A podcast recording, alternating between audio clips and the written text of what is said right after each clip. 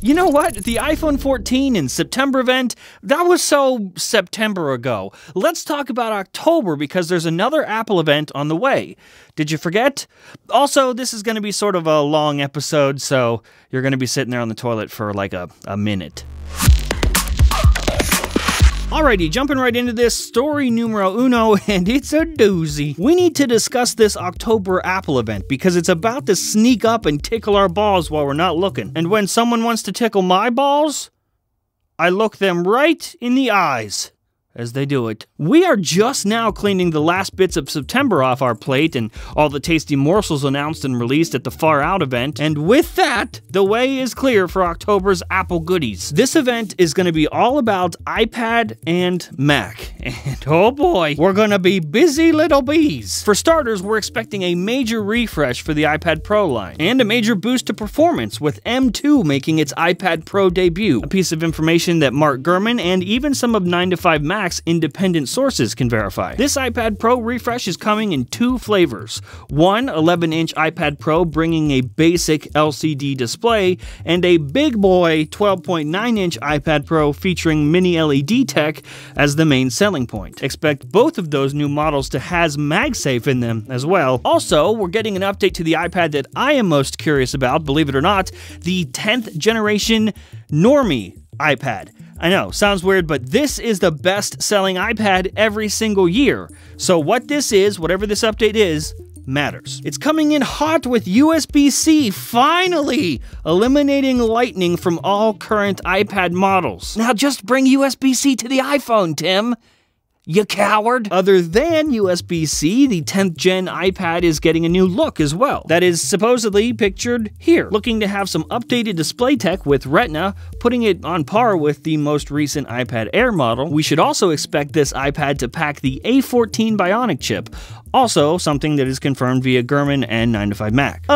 Of course, some of us, not me, are looking forward to an official release of iPad OS 16, like when that's finally happening. There's more than a handful of goodies, but the main attraction is uh, Stage Manager. All I'm gonna say is do not screw this up. I don't know if you know this, but iPad OS fans are a rabid, nasty goblin bunch of people, and they will burn your fancy little house down, Tim, if you screw Stage Manager up, if it's still terrible. uh, as for the Mac portion of October's event, all signs are pointing to refreshes for MacBook Pro, Mac Mini, and some anal analysts think Mac Pro could rear its head. Eh, probably not though.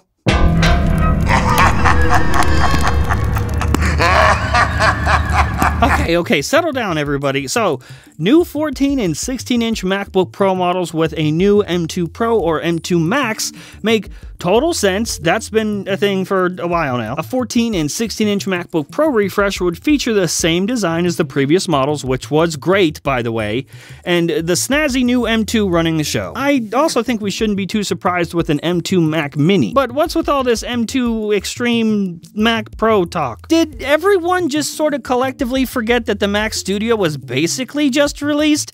For most people, the Mac Studio is overkill. So this Mac Pro has to be very, very special.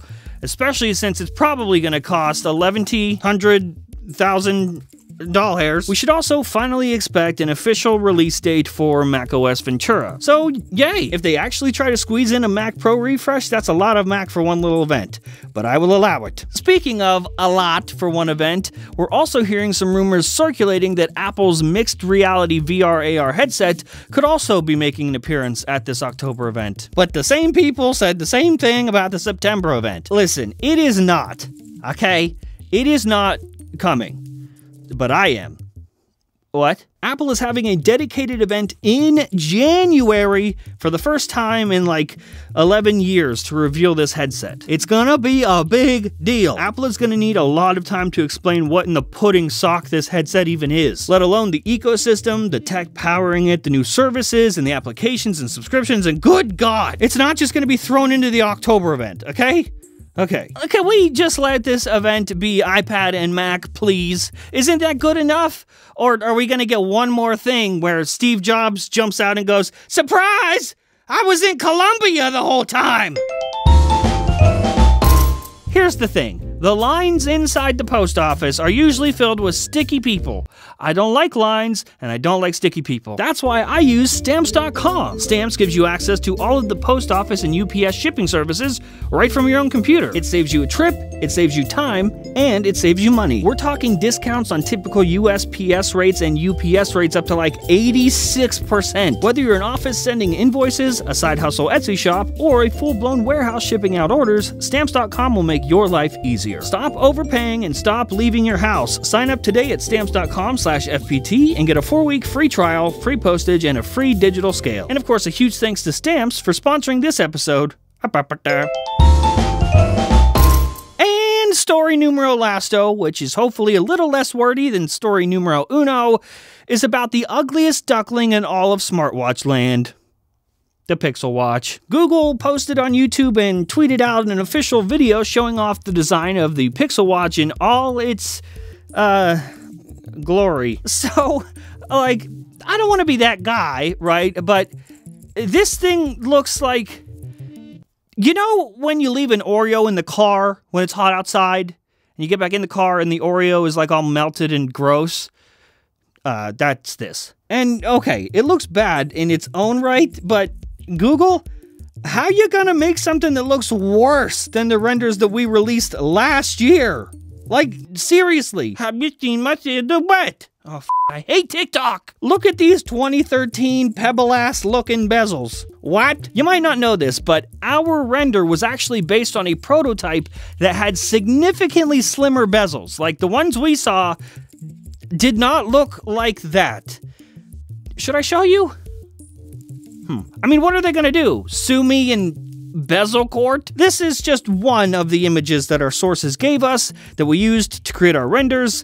Look at what it almost looked like. The version we saw and based our renders on, and the version that Google is actually releasing. Did your plans for this device just get too big for your Google britches and you realize the Pixel Watch is to have to look like a melted hockey puck strapped to a rubber band? And speaking of our renders, Google, Man to Jern.